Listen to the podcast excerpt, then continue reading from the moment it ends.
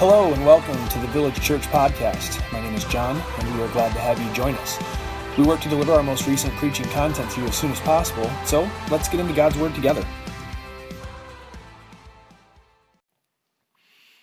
We have been working through this series, the one another commands of Jesus Christ. Christians are called to live life with one another. We are called to live in specific ways with one another. We do not simply occupy space, we're called to an interactive life together. And so, as we begin this morning's sermon, I simply want to ask for those that have been a part of the teaching over the last many weeks how is your life with one another going? How is it going? Learning to live life with one another. How are you exercising those things that we have talked about? How are you loving one another? How are you doing at forgiving one another? How are you doing it praying for one another? Bearing one another's burdens, tolerating one another?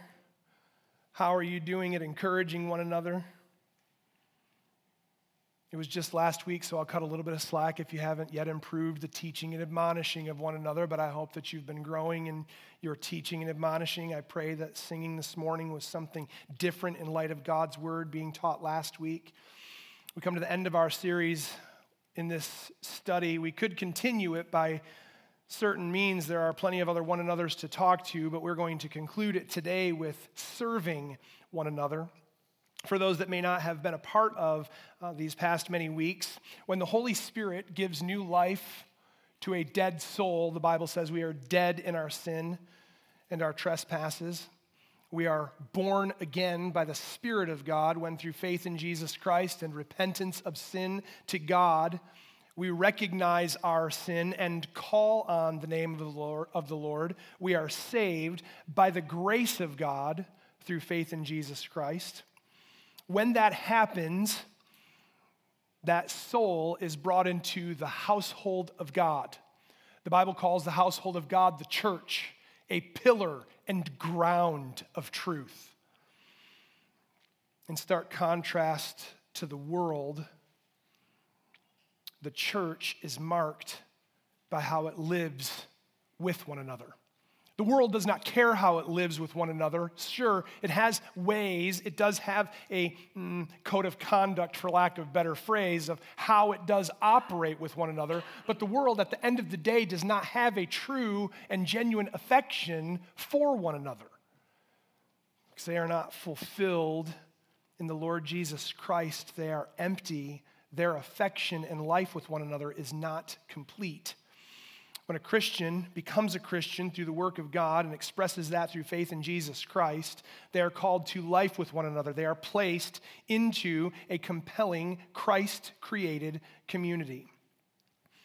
And they begin, as we have been examining, learning to love one another, learning to forgive one another, learning to pray for one another, learning to put up with one another, learning to encourage one another, learning to teach and admonish in singing in certain other ways as well, and learning, lastly, I think perhaps the culmination as I consider these and the way they kind of build with each other, considering today the culmination of all of these one another commands and the great expression of how we serve one another. Would you turn with me, if you have a Bible, to 1 Peter chapter 4? I'm only going to focus on one verse today, but we're going to read, I don't know, 11 of them. 1 Peter chapter 4. Since therefore Christ suffered in the flesh, arm yourselves with the same way of thinking. For whoever has suffered in the flesh has ceased from sin so as to live for the rest of the time in the flesh, no longer for human passions, but for the will of God. For the time that is past suffices for doing what the Gentiles want to do living in sensuality, passions, drunkenness, orgies, drinking parties, and lawless idolatry. With respect to this, they are surprised when you do not join them in the same flood of debauchery, and they malign you. But they will give account to him who is ready to judge the living and the dead. For this is why the gospel was preached even to those who are dead, that though judged in the flesh the way people are, they might live in the spirit the way God does. The end of all things is at hand. Therefore, be self controlled and sober minded for the sake of your prayers. Above all, keeping, keep loving one another earnestly, since love covers a multitude of sins. Show hospitality to one another without grumbling.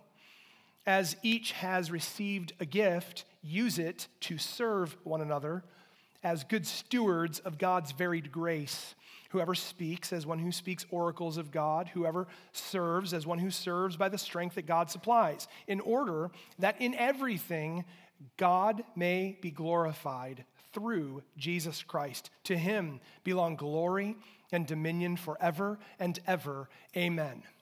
Would you pray with me? Father, we come to you in this hour looking for wisdom from your word, looking to be taught, corrected, encouraged. Father, seeking the ministry of the Holy Spirit. As we just sang, Father, speak, O Lord. Teach us your ways, your word.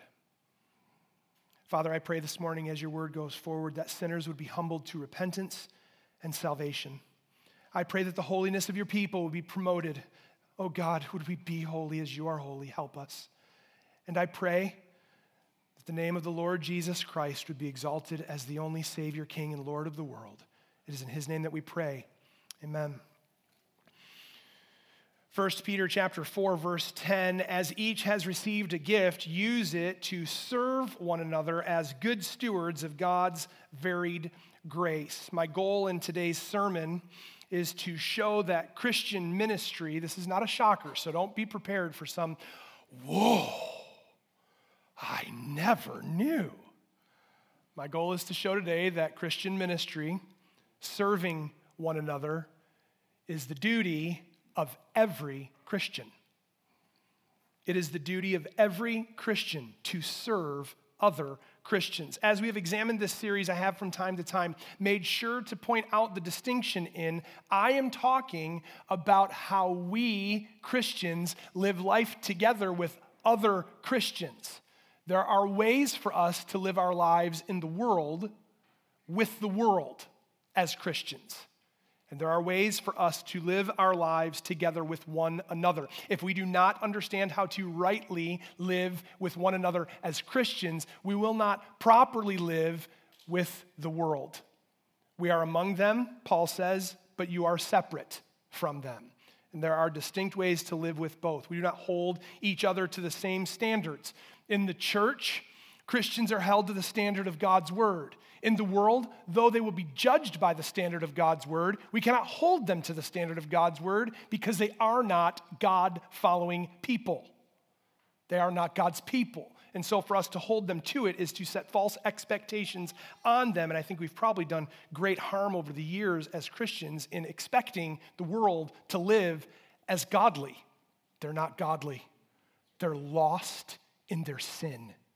They need us to live godly lives among them. But they are lost, and we must be light to them. My goal in today's sermon to show that Christian ministry, serving one another, is the duty of every Christian. I have three categories of people in mind that I'm thinking of today. So, no matter where your life is, I aim to call those that are idle to action.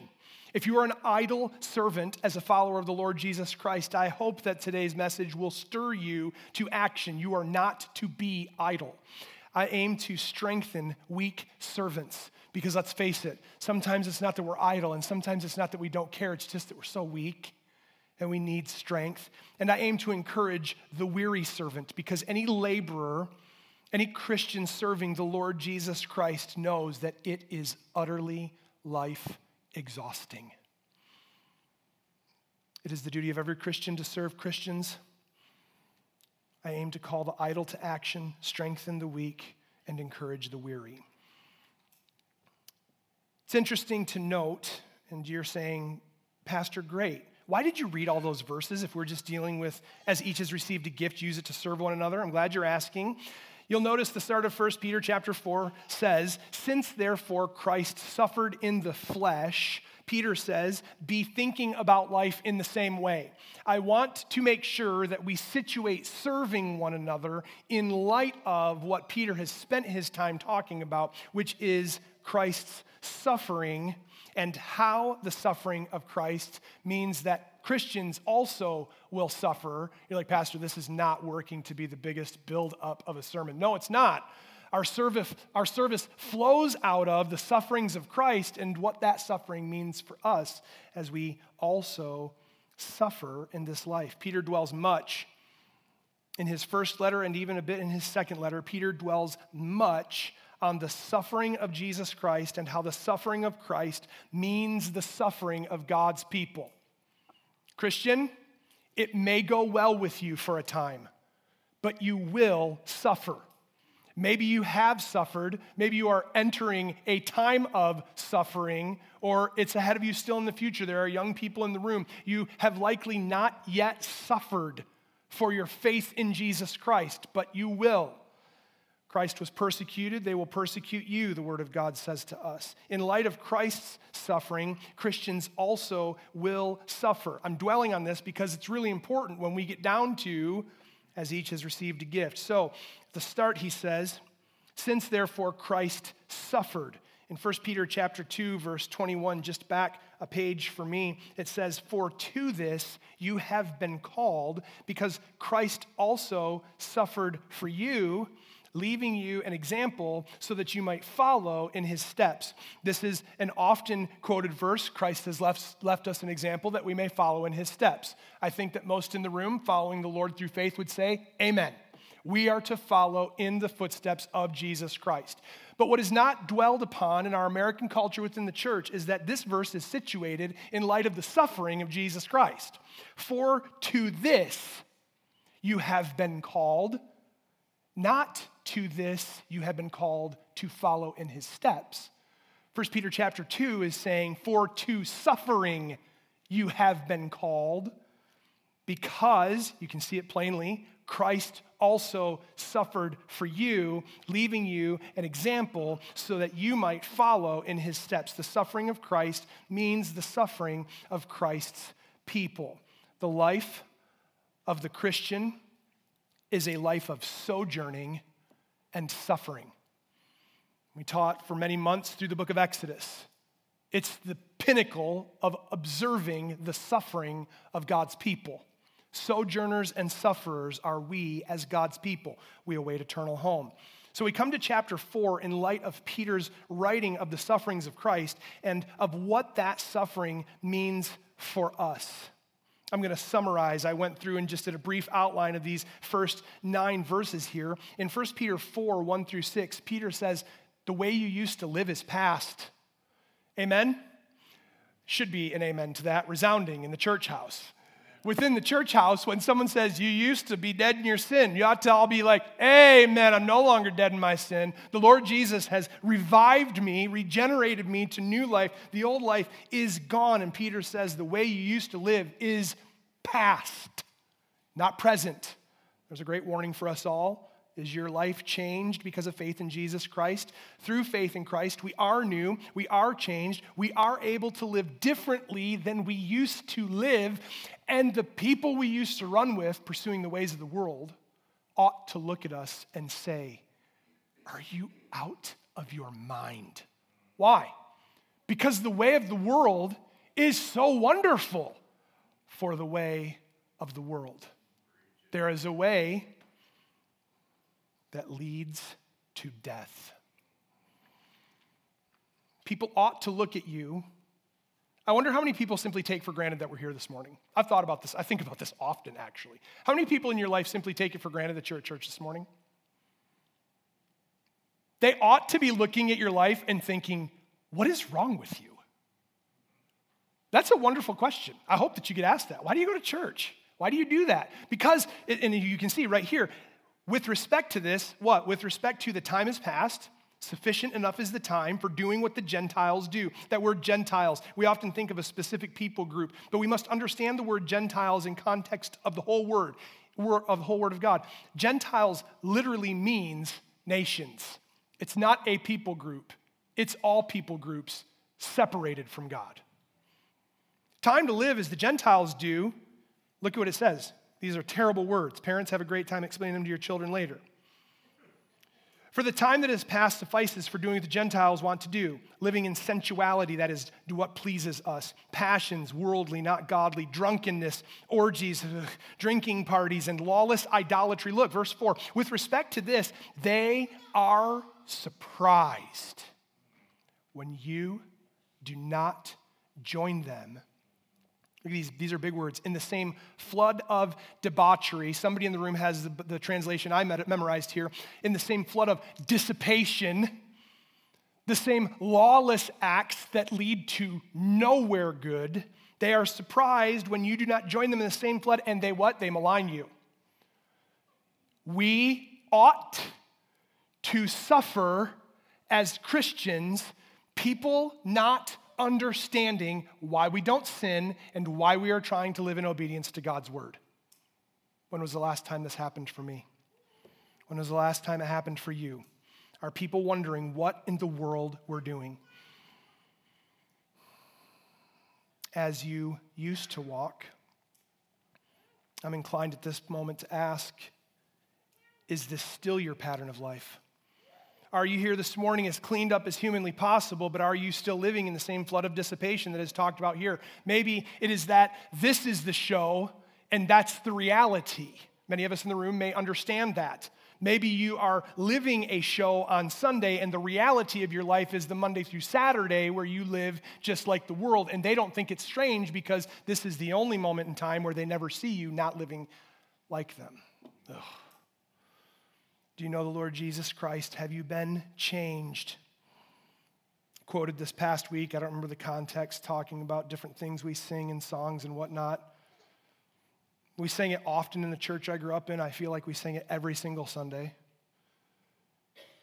Have you been to Jesus for the cleansing flood? Are you washed in the blood of the Lamb? Are your garments spotless? Are they white as snow? Are you washed in the blood of the Lamb? The soul cleansing blood of the Lamb.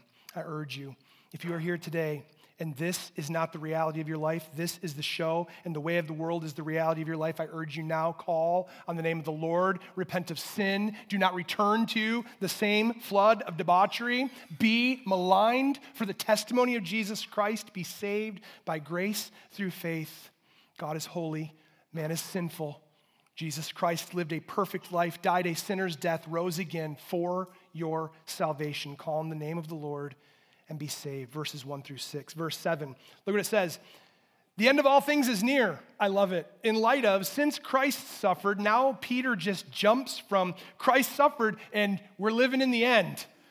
The end of all things is at hand.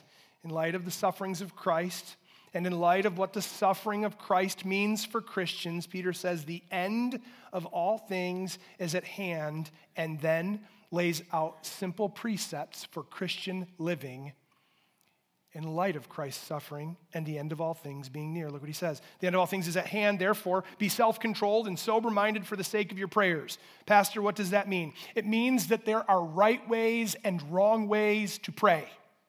And we must be clear minded clear in our spirit when we approach the throne. We can go boldly. The word says, Let us boldly approach the throne with confidence that we may find grace and mercy to help in time of need. Be self controlled and sober minded that you may pray effectively, that you may pray well. Keep loving one another. One of the first, interesting to me, how one of the first one another's is kind of tying into the last one another. Above all, keep loving one another earnestly, since love covers a multitude of sins. Again, as I love you, as Christ loved the church, as you love me, as Christ loved the church, we will be drawn to forgiving one another more easily and overlooking the misgivings that we have with one another as we draw closer together in love. Loving one another earnestly since love covers a multitude of sins. Look at verse 9. The end of all things is near, so pray with a clear mind.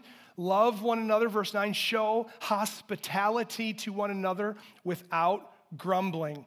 You're like, that doesn't make any sense. I love throwing parties at my house. I love having backyard barbecues and cookouts. Man, having people over is what we love.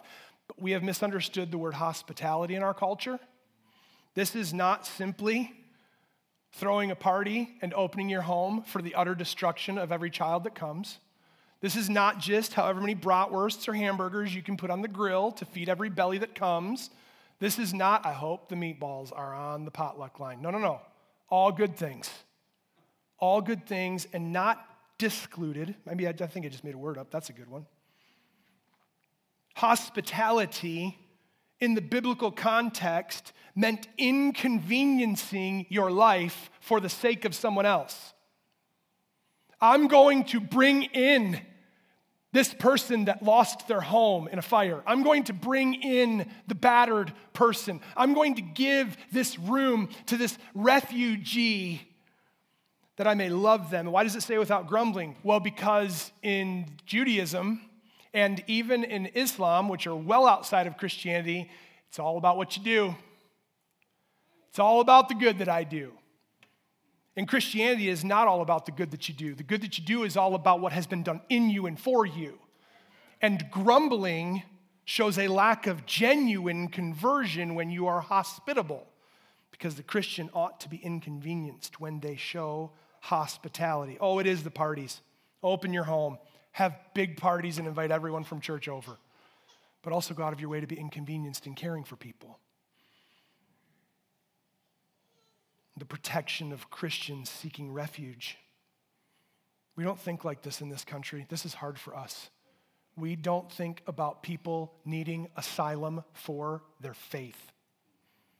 This verse means something so drastically different around the world than it means right here in Byron, Michigan today. Show hospitality to one another without grumbling. Note, all these are be done in light of the end of all things is near.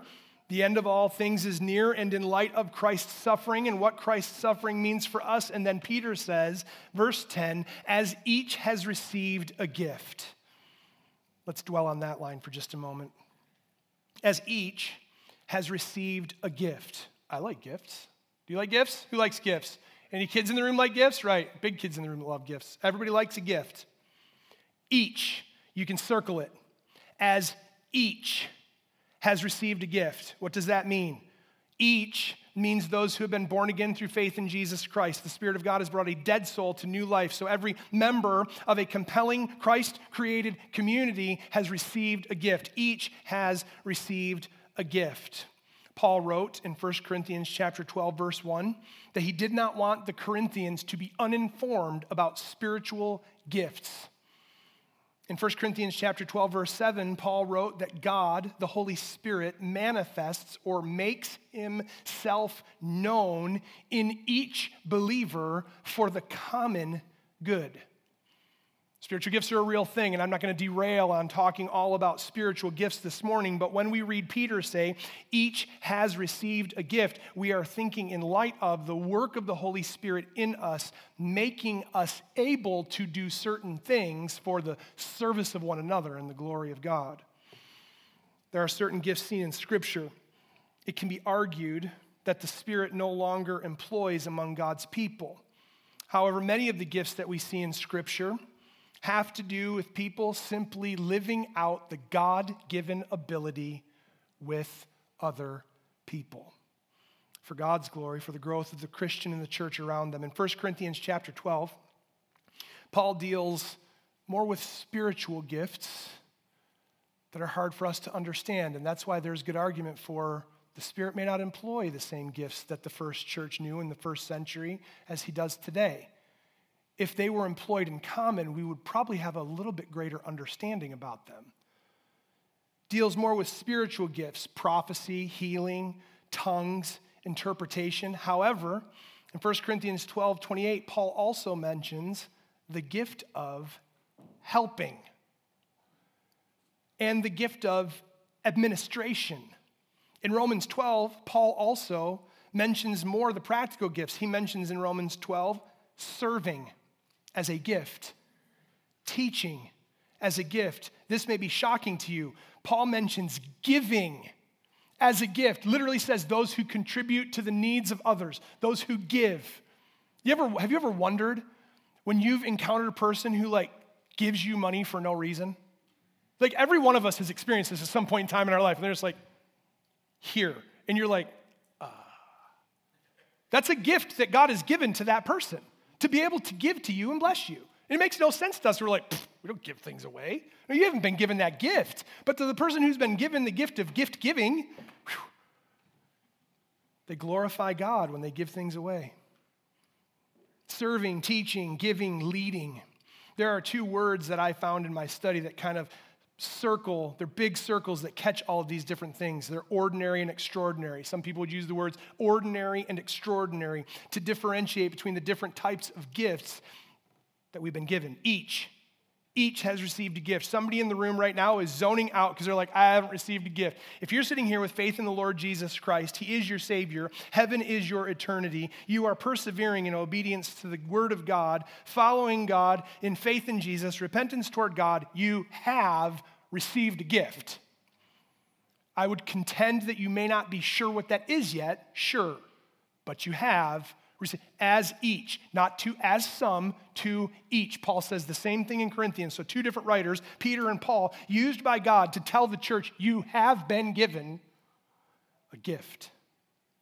Ordinary. How do we understand ordinary? In Acts chapter 2, Peter preaches one of the greatest sermons ever preached in the history of mankind. I love it. Acts 2, I love it. It's awesome but it's just a man opening his mouth. I was thinking about this the other day. He's just, men of Israel, I would have you know that Jesus is Lord. It's, it's nothing extraordinary. He's just talking. That's all he's doing. He's just talking, just like any regular man is doing in any pulpit around the world, like I'm attempting to do here today. You're just standing here opening your mouth in no extraordinary way whatsoever. You're just speaking but his speaking was enabled by the Holy Spirit. And the message was used by the Holy Spirit. And more than 3,000 souls were added to the church that day. Through an ordinary operation, God did something extraordinary. Then in Acts chapter 9, fascinating, it's the same guy. Acts 2 is Peter preaching. In Acts chapter 9, I'm not going to dwell on the story, he raises a dead person to life. Ordinary gift of speaking, extraordinary gift I mean, I don't know how much more extraordinary it gets than a dead person coming back to life. Peter, the same man that did both, operated by the Holy Spirit in to do ordinary and extraordinary things. Whether ordinary or extraordinary, Paul and Corinthians and Peter here both say the same thing. Each Christian is uniquely gifted for God's glory and God's purpose. Each has been given a gift, and Peter says, use it to serve one another. Use it to serve one another. You have been given a gift. You may not know what it is, but you have been given it. The gift that you have been given, you can write this down, is for someone else. What's that mean, Pastor? It means you're supposed to use it for somebody else. The gift you have been given, you have been given to encourage, to help, to lead on someone else. Use it to serve one another. Serve. The word here is the word diakoneo. You're like, oh, here we go with the Greek again. Yep. And we're going to look at this word a lot over the coming weeks as we talk about deacons in the church. Diakoneo. It is the action of a diakonos. What's a diakonos? A deacon. And everyone's like, right, right, right, we understand this. Deacons serve the church. Yes, they do. But what many don't understand in the modern church today is that every Christian is to be a deacon. There are those who serve in exemplary ways within the church for certain. Each of you has received a gift, and you are to use it to deacon. That's what the word says. As each has received a gift, use it to serve one another diakoneo, the actions of a servant. It's where we get our modern word deacon. You can even hear it in the word. A more literal rendering of this verse could very easily be as each has received a gift, use it to deacon one another. Diakoneo means to be a servant, an attendant, to serve, to wait upon. Diakoneo, here where it says serve one another, is the act of serving. It's not telling you you should do this, it's saying get busy doing it. Be serving one another. The New American Standard Bible says, as each one has received a special gift, employ it in serving one another.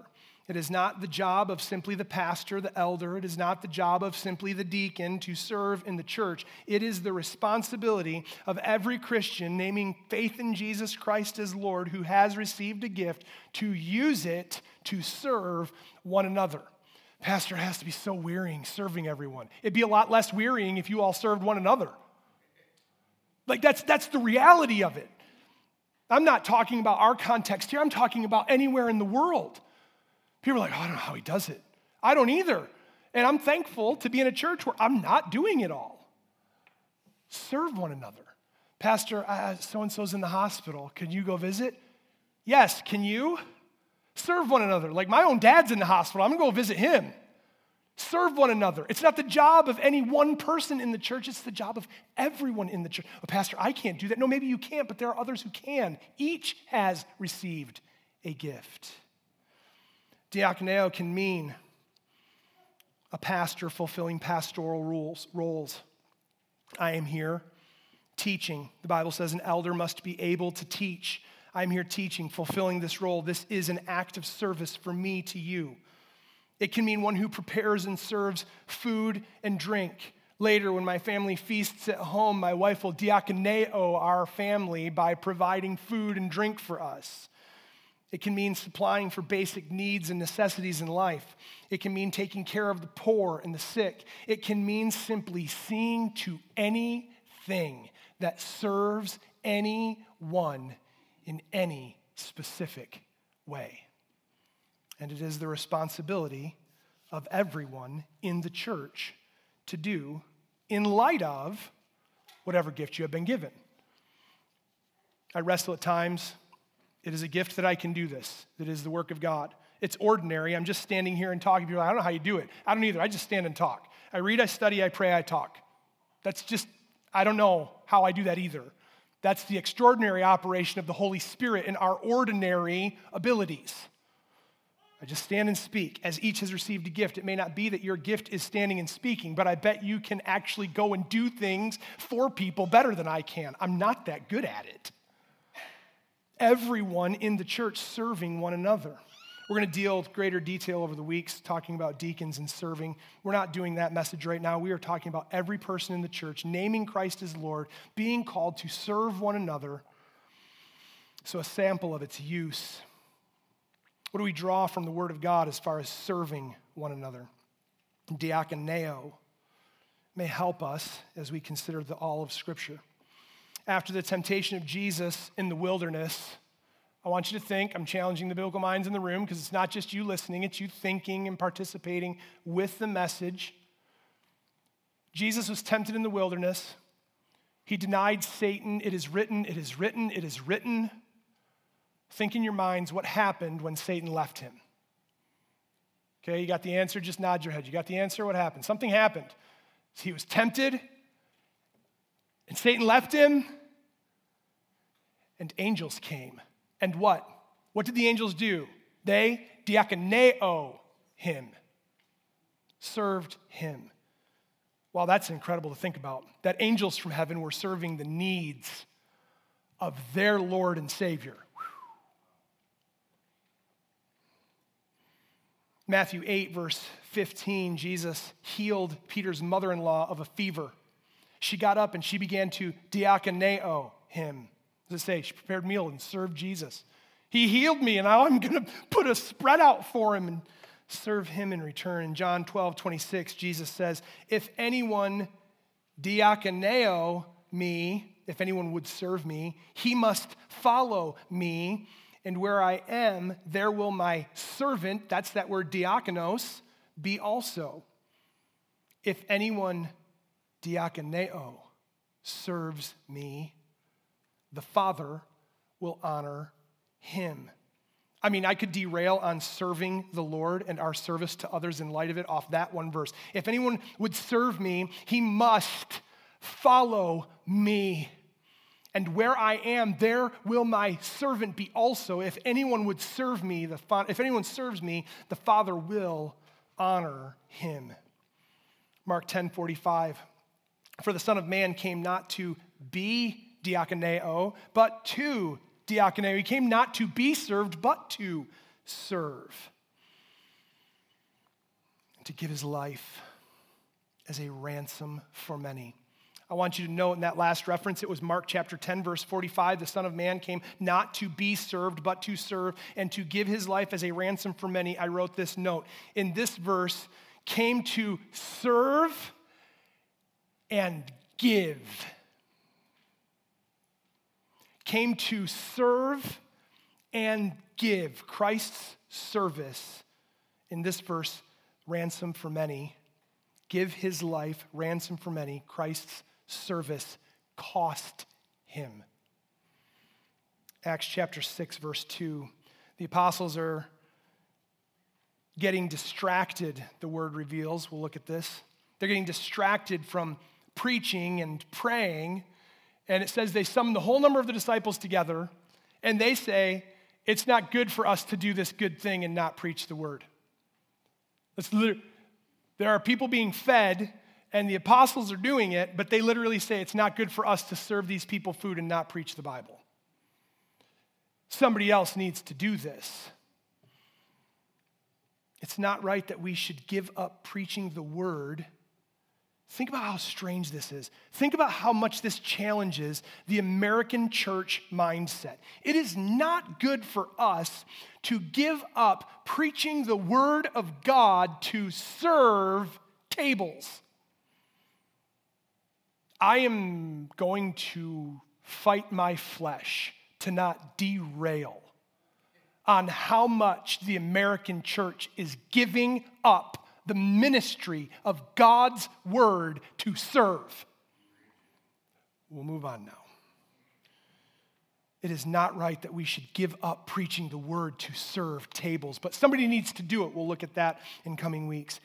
Hebrews chapter 6 verse 10 God is not so unjust, God is not unjust so as to overlook your work and the love that you have shown for his name in diakoneo, the saints, his name in serving the saints as you still do. God is not unjust so as to overlook your work and the love that you have shown for his name in serving the saints as you still do. You can write this note Hebrews 6:10 note the connection of loving God and serving his people.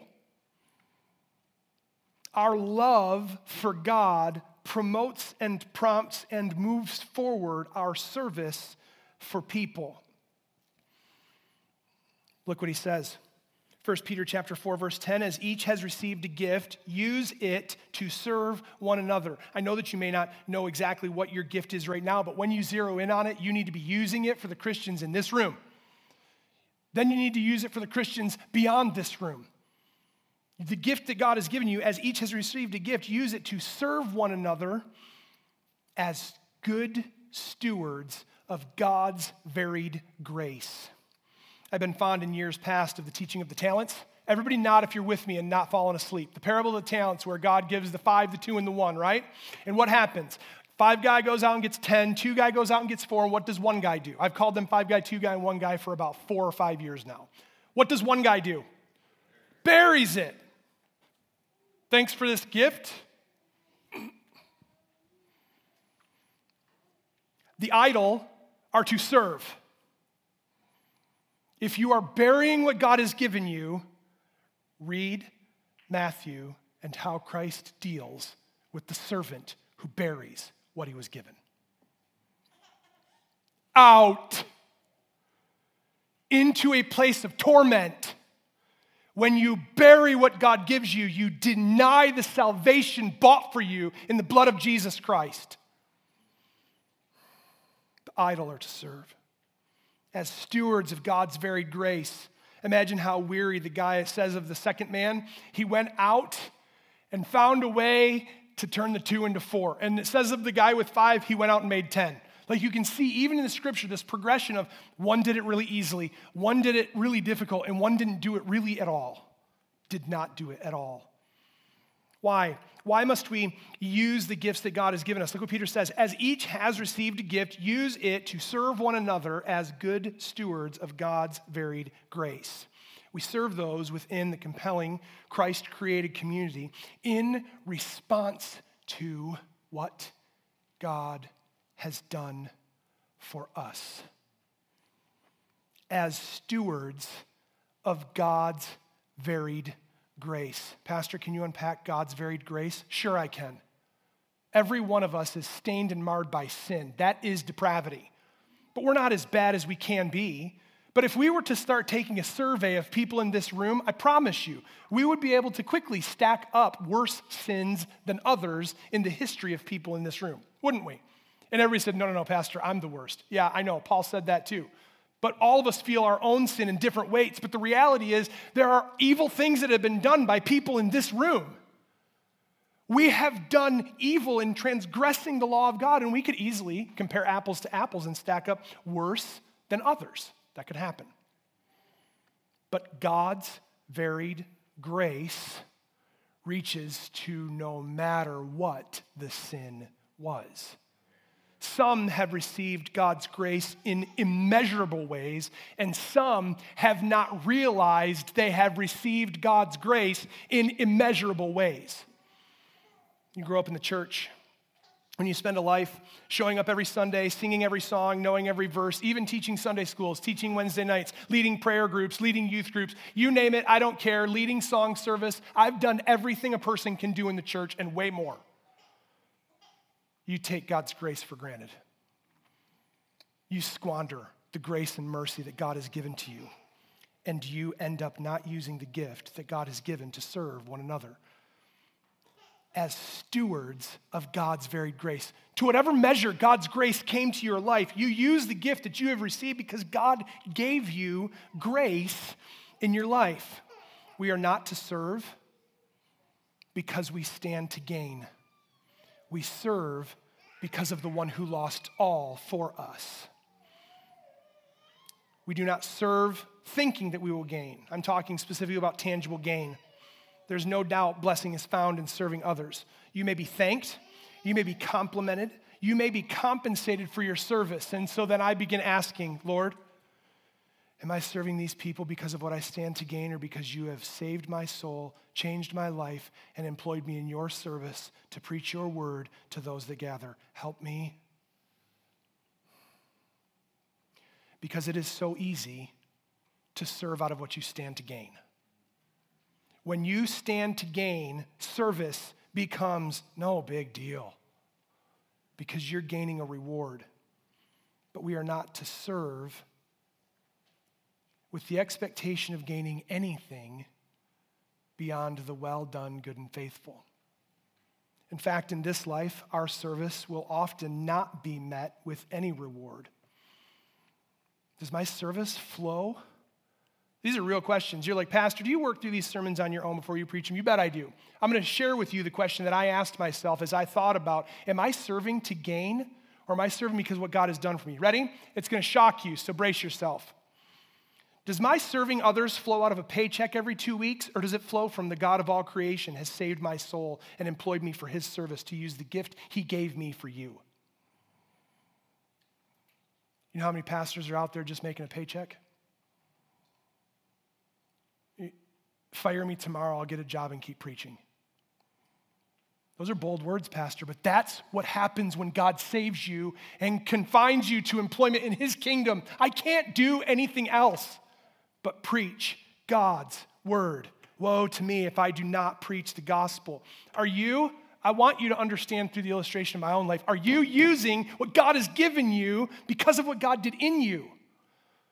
Oh, we get so weak sometimes. We get so weary sometimes. Sometimes we're so idle. Do you serve because of what you stand to gain or because of what God has done for you? When you serve only out of what you stand to gain, your service will not be broad. Sometimes what you stand to gain is not what you can be given, though. So I want to help those that may be serving out of hoping they gain something. It may be that what you gain from your service is self gratification or personal reward. I sure do feel good about my serving. Be careful. Many people served to feel good about their serving. Many, Christ says, will say to me on that day, Lord, did we not serve you? And I will say, I never knew you. Depart from me. It may be that you have found your identity in service instead of as God's child saved by his grace. And so easily and so simply, oh God, forgive me our service becomes about what we stand to gain, everything about us and nothing about others and nothing about the glory of God. It is so easy to serve when we stand to gain. But the example that Christ left for us is to lose everything for serving other people. We are serving in light of the suffering of Christ, what that suffering means for us, and the end of all things being near. We empty ourselves for other people, not to gain. Look what we do it for. Verse 11. He gives this, I love the punctuation they added. It was added well after Paul wrote it. Serve as good stewards of God's varied grace. And he continues in thought whoever speaks is one who speaks oracles from God. Whoever serves, pay attention if you're weak, as one who serves by the strength that God supplies, not their own strength. Look at, in order that in everything, God may be glorified through Jesus Christ. As each one received a gift, use it to serve one another as good stewards of God's varied grace, in order that in everything God may be glorified through Jesus Christ. Our serving cannot be about us. Our serving cannot be about what we stand to gain, even though we will be built up, we will be fulfilled, we will be encouraged. There is a reward that we are, in fact, working for. our service with the gift that we've been given as a good steward of God's grace must be about the glory of God in everything through Jesus Christ. Each of us has received a gift. Use it to serve one another. Some questions, and then we'll pray. We'll sing a song spend the rest of today reflecting on God's word. What gift have you received? Do you know? Are you sitting here this morning? I hope that you've been asking yourself as I've been talking, Oh God, what is my gift? I wrote this simple prayer down God, use me for your glory. Show me how you've equipped me as your servant to serve your people. Show me how I can bring you glory through Jesus in this compelling Christ created community you've placed me in. He will. Oh God, say, show me how you would have me serve one another. How have you equipped me to the serving? Is your service pure? This question checked me so hard. Is your service pure? Is it for you or is it for God's glory and the good of the Christian, the church around you? That's what it's for. Your gift is for the good of those around you. How are you serving? To the idle, you have received a gift. Use it.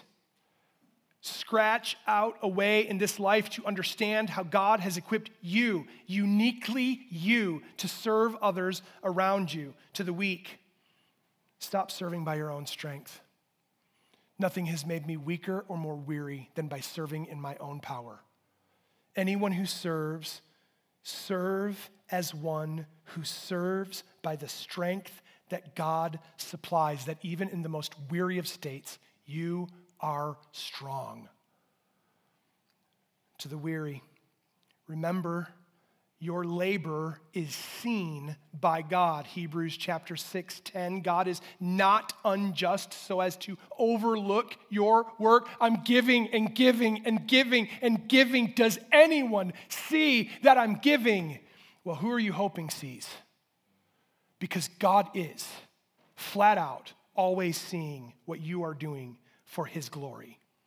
To the weary, remember that your labor is seen by God and is for his glory. Sojourners and sufferers are we. We close this series, this sermon, when we love, when we forgive, when we pray for, when we bear with and tolerate one another, when we encourage, teach, and admonish, when we serve one another, we will become the compelling Christ created community that God has designed in this town, and people will know Jesus through faith by grace, and we will celebrate in eternity. Father, we come to you today. I offer my ordinary means to your service, Lord. And I pray that you've used them because if you haven't, nothing can be accomplished here. Thank you, Father, for checking my own heart, my own spirit. God, I pray, would you help us in our responsibility to serve one another? Would you help us, Father, to look for the ways you have equipped us to be service to one another, to meet the needs, to care for, to minister to? Father, knowing that our service to one another brings glory to you through Jesus, who has paid for our ability to serve you. God, you are good. I pray, help us as Christians to be a compelling, Christ created community in which you delight and are glorified greatly. Father, we love you. Be with us this day in Jesus' name. Amen. Thank you for joining us this week. If you have any questions about anything you just heard or if we can pray for you, please contact us at info at thevillagemi.com. Until next time, stay in God's Word.